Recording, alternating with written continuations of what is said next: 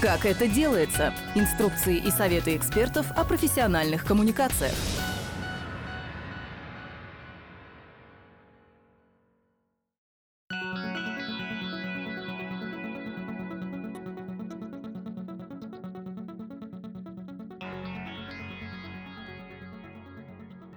Здравствуйте, уважаемые слушатели! С вами подкаст Центра Благосфера «Как это делается» с советами о профессиональных коммуникациях для НКО. Мы начинаем специальную серию эпизодов об отчетности для некоммерческих организаций. И сегодня в гостях у нас Екатерина Васютина, директор проекта «Правовая команда», которая нам расскажет в целом про отчетность НКО, про виды, про правила, про сроки. Екатерина, здравствуйте! Здравствуйте, Евгения. Спасибо, что позвали. Мы тоже очень рады вас приветствовать. Спасибо, что к нам присоединились сегодня. Ну, Екатерина, чтоб долго не запрягать, давайте вот с чего начнем. Поскольку мы с вами сегодня вдруг так внезапно немножко для наших слушателей собрались побеседовать об отчетности для НКО, давайте ответим на вопрос, почему об этом вообще важно говорить, почему мы с вами здесь сегодня собрались. Это сложно, это неподъемно, или это скорее непонятно, если ты новичок. Вот давайте как-то обрисуем картинку. Это важно. Это важно для самих некоммерческих организаций, конечно же, в первую очередь, потому что отчетности видов очень много, она вся разная, она сдается в разные сроки, за нее по-разному наказывают. Об этом и, тоже поговорим. И, конечно, очень важно знать, что, куда, когда, каким образом нужно сдать. Для некоммерческой организации это не только административные риски, риски административной ответственности, но и в определенной степени репутационные, потому что ну, все-таки репутация для нас, как для НКО, это все. Конечно. И во вторую очередь, а может быть даже и в первую, это важно для тех людей, с которыми некоммерческая организация взаимодействует, потому что люди должны понимать, что если они пришли работать в НКО, или если они пришли подавать заявку на получение благотворительной помощи, почему НКО просит у них какие-то сведения, куда она эти сведения потом обязана или не обязана передавать, чтобы у людей тоже было представление, они тоже себя чувствовали более безопасно и более спокойно. Ну, конечно, и поскольку это репутационный вопрос, наверняка это еще и вопрос доверия, потому что чем все прозрачнее в плане отчетности, тем яснее, что нам можно доверять. Абсолютно. И тем яснее, что я могу именно в эту организацию прийти со своей проблемой, и именно здесь мне помогут, и не буду тратить время на поиск еще десятка организаций, которые вообще не тем занимаются. Екатерина, вот смотрите, сказали, что видов отчетности очень много. Ну давайте попробуем как-то их все равно описать, рассказать, что, зачем, куда. Начнем, наверное, с перечисления, а потом уже про каждое отдельно, кратко, зачем, куда и почему. Ну, давайте попробуем. Конечно, все об каждой отдельно кратко это довольно сложно. Отчетность для некоммерческих организаций условно можно разделить на три группы. Первая группа – это отчетность общая для всех юридических лиц, потому что некоммерческая организация, ну, это в первую очередь юридическое лицо, и оно в любом случае, независимо от того, в какой форме оно создано, обязано сдавать отчетность в Федеральную налоговую службу, в Росстат, в Фонд социального страхования и так далее. Другая отчетность – это отчетность специфическая, ее сдают только некоммерческие организации. Это в первую очередь отчетность в Министерство юстиции. Она зависит от того, в какой организационно-правовой форме создана некоммерческая организация. То есть общественная организация у нас дает одну отчетность, все остальные сдают другую. Есть отчетность отдельно благотворительных организаций. Если у НКО есть такой статус благотворительной организации, то она вот, собственно, эту отчетность обязана подавать.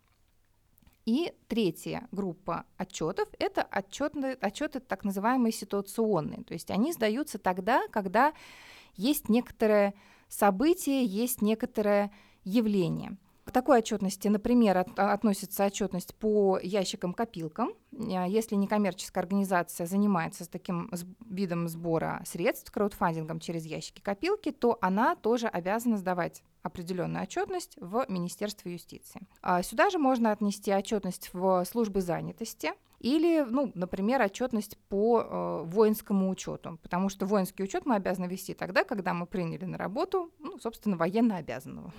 Угу, угу. Ну, то есть получается, что помимо общей отчетности есть еще в зависимости там, от специфики вида деятельности организации. А с какой периодичностью все вот это счастье нужно некоммерческой организации сдавать? Наверняка она сейчас для всего будет разная. Да, она для всего будет разная, и мне кажется, что для слушателей, конечно, сидеть с бумажкой и пытаться записать, mm-hmm. если я начну все это перечислять, это mm-hmm. невозможно. Mm-hmm. Поэтому э, здесь я бы рекомендовала просто зайти на степик и найти наш курс про отчетность. И, собственно, там у нас в качестве завершения можно получить календарь, который мы интегрировали как раз вот разные формы отчетности, включая те формы отчетности, которые НКО должны сдавать в Минюст. Там, отчетность для НКО, которые попали в реестр э, выполняющих функции иностранного агента, вот эти общие, общие формы отчетности для НКО, для общественных организаций и так далее. То есть там это все есть. Но если говорить о периодичности, то она варьируется от периодичности в один месяц, это форма в СЗВМ, которая сдается в пенсионный фонд, до ежегодной отчетности, которая у нас сдается, естественно, один раз в год, это бухгалтерская, например, отчетность или декларация по упрощенной системе налогообложения. Ну и отдельным блоком, таким особенным, у нас выступает отчетность в Росстат. Не могу сейчас про нее не сказать, угу. потому что эта отчетность зависит от конкретно вашей организации и от того, какие именно формы и что сам Росстат ожидает от вас получить. То есть форм там миллионы и миллионы. Один только этих список э, форм займет не одну страницу и даже не один лист. И узнать о том, что именно Росстат ждет именно от вашей некоммерческой организации, можно на сайте службы государственной статистики. Мы рекомендуем туда заходить ну хотя бы раз в месяц и проверять, потому что что-то появляется только вот ежегодно, например, форма СОНКа. Она, ее можно сдать с 1 февраля до 1 апреля. Другие формы тоже появляются, ну, по мере того, как Росстат заполняет или меняет. И вот эта вот история постоянно меняется, поэтому вот веб-сбор надо мониторить регулярно. Там же можно найти, введя ИНН или ОКПО вашей организации, и список форм, и что нужно делать, если вы понимаете, что у вас нет отчетных показателей. То есть там письмо отправить или все-таки нулевую форму сдать. Ну и сроки, естественно, там же все есть. Ну, то есть совет первый — не стесняться и не бояться элементарно заходить на сайт той, той, той организации, куда мы сдаем отчет. А вообще, насколько часто меняются отчетные формы, ну, если мы говорим не только про Росстат, да, но и про всех остальных, кому мы сдаем отчеты? Ведь наверняка же какие-то перемены происходят в зависимости от, там, не знаю, определенных событий, в зависимости от новых каких-то принятых законов, если они касаются НКОшек. Перемены происходят постоянно. Например, только отчетность некоммерческих организаций, она пускай и незначительна, но она за последнее время менялась уже дважды. Угу. Если мы говорим про другие формы отчетности, те, которые мы сдаем в Федеральную налоговую службу, это, в общем, основной, наверное, пласт. Это всем известные, ну, кроме бухгалтерской отчетности, зарплатная отчетность по формам РСВ, да, расчет по страховым взносам, расчет по налогу на доходы физических лиц они тоже меняются достаточно часто. А, отчетность службы занятости у нас вообще поменялась, ее вообще не было утвержденных форм, формы появились вот 30 декабря, например, прошлого года. То есть это история, которую постоянно необходимо держать на пульсе, на контроле, отслеживать по тем ли формам, а, правильно ли вы заполнили, правильно ли туда, куда ли нужно, подали. Давайте вот немножко про последствия. Во-первых, э, я хотела задать вопрос, естественно, да, логичным образом, что будет, если не сдать, но давайте начнем вопрос, тогда с вопроса, что будет, если подать не ту форму, например. Тут ну, все зависит произошло. на самом деле от способа, которым угу. подали. Если подали не ту форму на бумаге, ну, налоговый может попросить пересдать. Вот, вряд ли, я думаю, будут санкции за то, что опоздали со сдачей отчетности. Хотя, в общем, это все в любом случае ответственность организации, поэтому тут ну, вероятность того, что штраф вот за то, что форма не та или способ, например, сдачи не тот, он будет. Угу. То есть риск такой в любом случае есть. Как его можно минимизировать? Ну, опять-таки, не стесняться заходить на сайты Федеральной налоговой службы, Росстата, Фонда социального страхования и всех других государственных органов, которые у нас принимают отчетность. Хорошо, а вот как раз упомянули по поводу того, что что-то сдается на бумаге, что-то не на бумаге. А, можно ли как-то описать э, хотя бы в общем, какие отчеты обычно сдаются на бумаге, а какие, например, онлайн? Ведь существует огромное количество онлайн-форм. Или это тоже какая-то необозримая история, которую очень сложно упихать в ответ на один вопрос? А, вы знаете, на самом деле, когда дело заходит об отчетности, э, с одной стороны, вроде бы получается, что это все так сложно, а с другой стороны, если вот в этом один раз разобраться и разложить для себя все по полочкам и знать, куда смотреть, то не так уж это и необозримо. Утешительно звучит, О, уже что хорошо. Что касается того, каким образом сдавать. Сейчас практически все, за одним известным мне, по крайней мере, исключением, можно сдать электронно. Угу. И это, конечно, большой плюс, потому что бухгалтер или руководитель не тратит время на то, чтобы приехать в федеральную налоговую службу, отсидеть там огромную очередь, сдать отчет или не сдать, потому что у тебя там расхождение в несколько копеек тебя отправили переделывать, все можно сделать электронно. Конечно же, для большей части отчетов сейчас необходима электронная цифровая подпись. Угу. Но, к нашему счастью, с прошлого года ее бесплатно можно получить в Федеральной налоговой службе, а не покупать у э, некоторых операторов. Хотя у операторов э, отчетности тоже есть свои плюсы, можем потом про это тоже поговорить. Единственное, что понадобится, чтобы получить ЭЦП в налоговой, это приобрести специальную флешку, токен. Угу. Она стоит в районе, там, по-моему, 2000 рублей. И тогда можно будет все сдавать электронно. Есть даже виды отчетности, которые, в общем, на бумаге-то сдать уже и нельзя. Угу. К ним относится бухгалтерская отчетность, которую мы ежегодно подаем, и без ЭЦП ее представить в ФНС, естественно, невозможно, поэтому тут все равно придется заморочиться, так уж лучше все сдавать а, одним через способом через интернет. Конечно, лучше один раз заморочиться, чтобы уже потом этого не делать. Абсолютно. А, или, э, например, декларацию по налогу на добавленную стоимость тоже можно только электронно отправить. То же самое с отчетностью в Росстат. Опять-таки у нас уже жестко установлено, что она сдается только в электронном виде. Поэтому можно, конечно, часть отчетов, я говорю в том числе там про СЗВМ да, в пенсионный фонд или в расчеты по страховым взносам или декларацию по 6 НДФЛ, если численность сотрудников менее 10 человек, их можно отправить на бумаге. Но тогда не очень понятно, а зачем?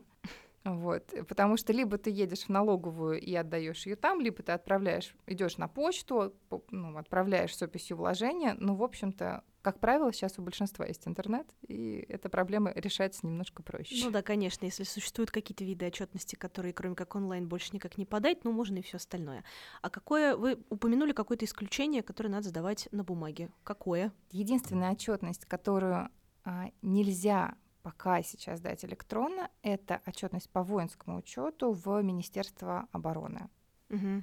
Вот с ними, похоже, пока только на бумаге. Даже отчеты в службу занятости можно отправить э, с использованием электронной цифровой подписи. Ну, один не десять, так что, наверное, в данном случае можно ну, как-то не расстраиваться и перетерпеть этот момент. Ну, в целом, да, потому что отчетность по воинскому учету, она вообще, насколько мне известно, не очень распространена среди некоммерческих mm-hmm. организаций. Не очень многие НКО знают о том, что вообще есть такая обязанность, mm-hmm. что входит вот в этот пласт работы по воинскому учету. Но и риски здесь не очень большие, там не очень большие санкции за то, чтобы mm-hmm. там что-то не сдать или не согласовать, поэтому но бывает такое, что просто не знают люди, что надо этот отчет подавать. К сожалению, да, да. Ну ладно, зато вот теперь будем надеяться, что после нашего подкаста большее количество э, людей, у которых есть некоммерческие организации, будут об этом знать э, и не будут попадать в просак. Но так а все-таки к вопросу о санкциях, о наказании за несданную отчетность, каковы последствия, если мы что-то не успели, что-то не знали, что-то не сдали, что нас ждет? Все зависит опять-таки от того, что не знали, и что, что не сдали, и что не сдали или опоздали и так далее. Ну давайте вот по этим основным видам, которые вы перечислили, давайте пойдем по основным. А, если мы говорим про общую отчетность, как я уже сказала, она начинается от ежемесячной отчетности в пенсионный фонд.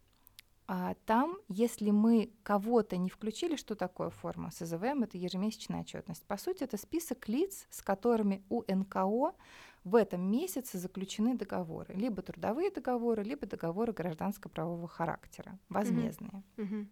И если забыть кого-то включить, то штраф 500 рублей за каждое не включенное в эту форму лицо.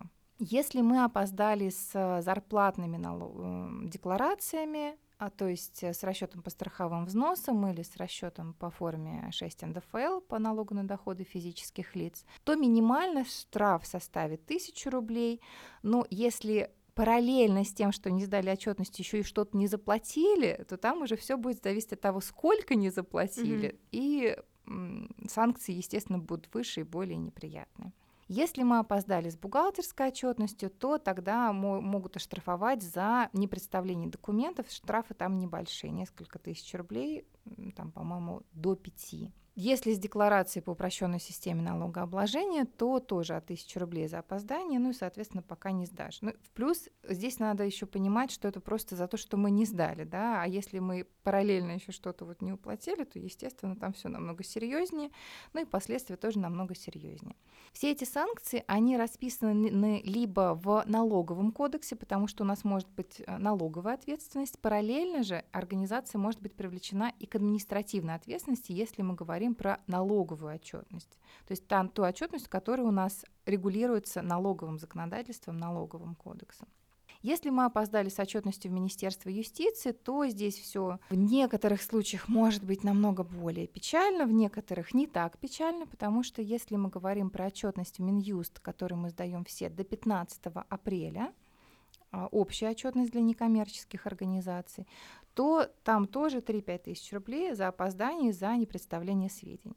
А вот если а, организация, которая была включена в реестр выполняющих а, функции иностранного агента, опоздала с представлением каких-то форм, если она что-то не представила или если она представила недостоверную информацию, то там штрафы уже от 100 до 300 тысяч рублей. Да, это уже очень весомо. Это весьма и весьма весомо, поэтому, конечно, те организации, которые попали в реестр, им необходимо намного более скрупулезно и аккуратно относиться к тому, какую отчетность они вообще сдают, что они там пишут, ну, потому что форм у них дополнительных для отчета очень много, целых семь. Ну, то есть возрастает э, бумагооборот очень сильно в связи с этим. Очень сильно, да, очень значительно. А если мы говорим про наш любимый Росстат, который у нас стоит особняком, то вот там а, за то, что вы забыли что-то сдать или вовремя не представили, отчетность от 20 до 70 тысяч рублей на организацию. Тоже весьма весомо для большинства некоммерческих организаций. Немножко утешает только то, что если мы забываем что-то сдать, Росстат, как правило, для начала вызывает для дачи пояснений, и после этого ограничивается предупреждением. Больше Мгм. так не делайте. То есть вроде бы пока практика складывается так, что за первое вот такое нарушение они не штрафуют. Мгм. Но, тем не менее, учитывая, что здесь меры ответственности повыше, чем по всем остальным таким базовым отчетам, не говорю про иностранных агентов, то лучше, конечно, вот веб-сбор мониторить да, сайт Г- мгм. Государственной службы статистики как раз и по этой причине тоже. Так, ну это мы с вами поговорили про э, общие такие все э, формы отчетности для НКО. А, а что касается, ну и Минюст еще тоже немножко затронули. А что касается таких ситуационных моментов, то тут, наверное, великое множество тоже всяких Везде, разных да, конечно. видов, сроков, правил э, подачи, правил, э, не знаю, наказания. А, Ну, собственно, ситуационную мы тоже с вами более или менее затрагивали, потому что что у нас входит сейчас в ситуационную отчетность? Отчетность по ящикам, она тоже сдается в Минюст до 15 Мгм. апреля. Ее тоже пока что, так же как и отчет о благотворительности деятельности, невозможно разместить э, электронно, то есть ее придется почтой в Министерство Мгм, юстиции мгм. отправить, но не то, чтобы это такая большая, мне кажется, сложность и проблема. И э, там у нас есть общая статья 19.7 Кодекса об административных правонарушениях, как раз вот э, статья, предусматривающая ответственность за непредоставление сведений. То есть самостоятельная э, отчет, самостоятельной ответственности за то, что про опоздали или забыли сдать отчетность по ящикам, у нас нет. Это будет штраф от 3 до 5 тысяч рублей, Мгм. если Министерство юстиции придет с проверкой, если он а, узнает о том, что должны были подать и не подали, и так далее. По отчетам в, в рамках воинского учета у нас есть самостоятельная тоже ответственность. Там штрафы тоже, по-моему, до 5000 рублей, но это отдельная статья Кодекса об административных правонарушениях. Ну, соответственно, везде свои нормы, везде свои меры ответственности. Как раз вот в нашем курсе мы везде про это и писали для того, чтобы не запоминать, потому что все это уложить в голове. Давайте подробнее про ваш курс, потому что мы его уже второй раз упоминаем, чтобы слушателям как-то пояснить, что, зачем, где искать и как пройти. Да, спасибо большое. А, мы с коллегами работая постоянно с некоммерческими организациями, понимаем, что мало кто знает, э, какую отчетность, куда и в какие сроки надо сдавать.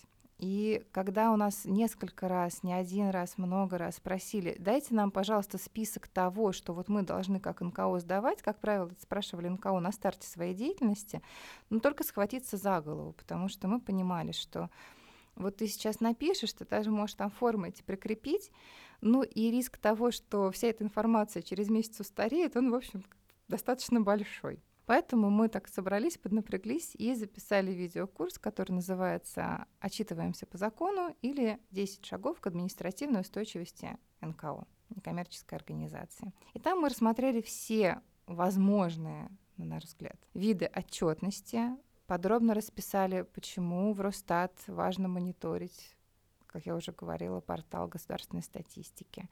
В какие сроки и необходимо сдавать бухгалтерский баланс, кто может сдать его по упрощенной форме, кто такого права не имеет, как это все отправлять, какие меры ответственности за каждый отчет предусмотрены. Курс состоит из э, видеолекций, где мы рассказываем, ну и показываем, если есть возможность, как выглядит тот или иной отчет. В дополнение мы подготовили письменные лекции, которые содержат более подробную, естественно, информацию, и в эту информацию можно при необходимости углубиться и более подробно все прочитать. Плюс презентации, для того, чтобы потом быстро пройти по презентациям, освежить в своей памяти, ну и, в общем, уже больше вот так детально и подробно в эти лекции не вчитываться. В завершении этого курса, как я уже говорила, у нас есть календарь бухгалтера для того, чтобы не болела у всех голова, что и в какие сроки необходимо сдавать. И после завершения каждой лекции, естественно, есть такой список контрольных вопросов, можно себя проверить, насколько полно была усвоена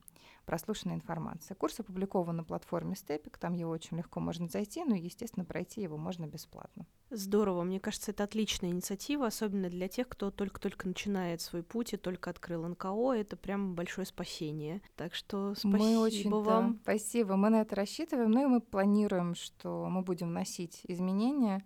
Как раз почему я так хорошо помню, что отчетность э, в службе занятости изменилась 30 декабря, потому что аккурат в это время мы записывали, и мы поняли, что пока мы записываем, там уже что-то устарело. Поэтому сейчас мы работаем над обновлением и будем следить и держать руку на пульсе, потому что после того, как э, произойдет, а скорее всего оно произойдет, объединение фонда социального страхования и пенсионного фонда в единый фонд, еще что-нибудь поменяется. Обязательно. Поменяется. Конечно, не без этого. Это всегда так происходит. Спасибо еще раз вам огромное за то, что рассказали про этот курс. Думаю, что ссылочку на курс на ваш замечательный мы тоже оставим в описании к этому эпизоду подкаста, э, чтобы наши слушатели не только знали, что он есть, но и прям переходили, смотрели, интересовались.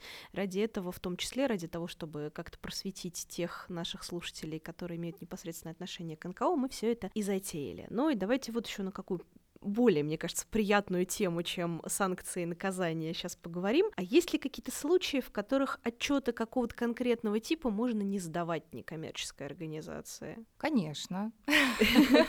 Давайте приведем хотя бы пару примеров, чтобы было понятно, что не все так страшно. Наверное, это будет касаться специфической отчетности, скорее всего. Это касается не только специфической отчетности. И начну я, пожалуй, с этого простого примера. Зарплатные декларации. Расчет по страховым взносам мы должны должны сдавать, даже если у нас никого нет, если все по нулям, вот с этими нулями заполнить и сдать. Расчет по налогу на доходы физических лиц, если он нулевой, в течение года, то есть и первый квартал нулевой, и второй, и третий, то вот этот расчет можно не представлять в Федеральную налоговую службу. Мгм. Здесь очень важно помнить, что так как A6 НДФЛ составляется нарастающим итогом, то есть даже если какое-то одно начисление в первом квартале прошло, то теперь уже все расчеты обяз- обязательно необходимо представлять в течение года. Но это касается всех организаций. Что касается специфической отчетности для некоммерческих. Здесь, а, если мы с вами говорим не про общественное объединение, которые сдают обязательно сообщение о продолжении деятельности и форму ОН 303 о тех средствах, которые общественное объединение получило из иностранных источников, да, и о том, как оно их потратило. Э, Все остальные организации должны оценить, если у них поступления за предыдущий календарный год составили менее 3 миллионов рублей, Мгм. если у них э, среди учредителей, участников, членов нет а, иностранных граждан. И третье условие, если не было поступлений из иностранных источников, организация некоммерческая имеет право сдать в Минюст только сообщение о продолжении деятельности. Мгм. То есть она не представляет форму ОН 301, в которой мы указываем сведения о персональном составе руководящих органов. И ОН 302 также она представлять не обязана. Вот еще что хотела спросить в связи с меняющимся миром и последними событиями. Поменялось ли что-то относительно отчетности для НКО? Ну, мы уже обговорили немножко, что история с иностранными агентами сразу несколько усложняет э, путь к идеальной отчетности, потому что ее просто становится больше. А, но есть ли еще какие-то вот перемены, навеянные последними событиями? Если мы говорим прям после- про последние-последние события, а, то пока нет. Мгм. Даже та отчетность усложненная, которая у нас сейчас есть для некоммерческих организаций, включенных в реестр иностранного агента, она была разработана и внедрена в 2021 году. Ну да, это уже какое-то время существует. Если мы говорим про предпоследние события, я сейчас говорю про пандемию, Да, я понимаю. то в связи с пандемией и некоммерческие организации тоже попадали э, под требование сдавать дополнительную отчетность Мгм. о вакцинации. Сейчас мы эту отчетность не сдаем. Мы немножко про в курсе, естественно, про нее рассказали, потому что мир очень быстро меняется. Мало ли что. Да, и мало ли что, и просто необходимо понимать, что вот если происходят какие-то масштабные внешние события, они могут послужить к тому, чтобы была внедрена какая-то особенная отчетность, отвечающая вот этим вот событиям, этим новым каким-то внешним угрозам, веяниям и так далее. И здесь просто важно смотреть, ну, я думаю, что сейчас все хотя бы так краем глаза мониторят средства массовой информации. Если вдруг это возникает, то, естественно, об этом очень много говорится и рассылаются информационные письма. Поэтому здесь бояться чего-то такого особенного, конечно, не надо. Ну да, смотреть новости, я думаю, мы еще как раз с пандемийных событий все привыкли держать руку на пульсе, э, смотреть, что творится в мире. Эту привычку, мне кажется, в нас э, пандемия COVID-19 развела неплохо так. Думаю, что да. Ну, конечно, как мы сидели, ждали, ну выпустят нас уже. Да-да-да-да-да. А когда выпустят, а когда можно будет не носить перчатки, а когда еще что-нибудь. Точно. Да. Спасибо вам большое, Екатерина, за сегодняшний разговор. Очень хочется верить, что у нас это еще не последняя встреча, коль уж мы задумали целый небольшой цикл бесед про отчетность для НКО. Напомню нашим слушателям, что сегодня у нас был только общий обзор, на этом мы не остановимся. Так что обязательно следите за новостями Общественного центра Благосфера. Новые выпуски вот в этом специальном цикле от как это делается еще будут. Ну и, конечно же, обязательно слушайте курс от правовой команды про отчетность для НКО, э, чтобы все сдавать в срок, без проколов, и чтобы жизнь ваша и ваше будущее было максимально светлым. Нам сейчас это не помешает всем. Да, светлое будущее это то, что нам всем нужно, ну и над чем хочется вместе работать. Да, это чистая правда. Напомню, в гостях у нас сегодня была Екатерина Васютина, директор проекта «Правовая команда». Спасибо, Екатерина. Спасибо, Евгения. Ну, а я с вами не прощаюсь. Напомню, это был подкаст «Как это делается» со советами по профессиональным коммуникациям для некоммерческих организаций. Слушайте и другие наши подкасты, а вы знали, не пустой звук в случае необходимости и третье место на любой удобной подкаст-платформе. Услышимся в следующих выпусках. Всего хорошего. Как это делается? Инструкции и советы экспертов о профессиональных коммуникациях.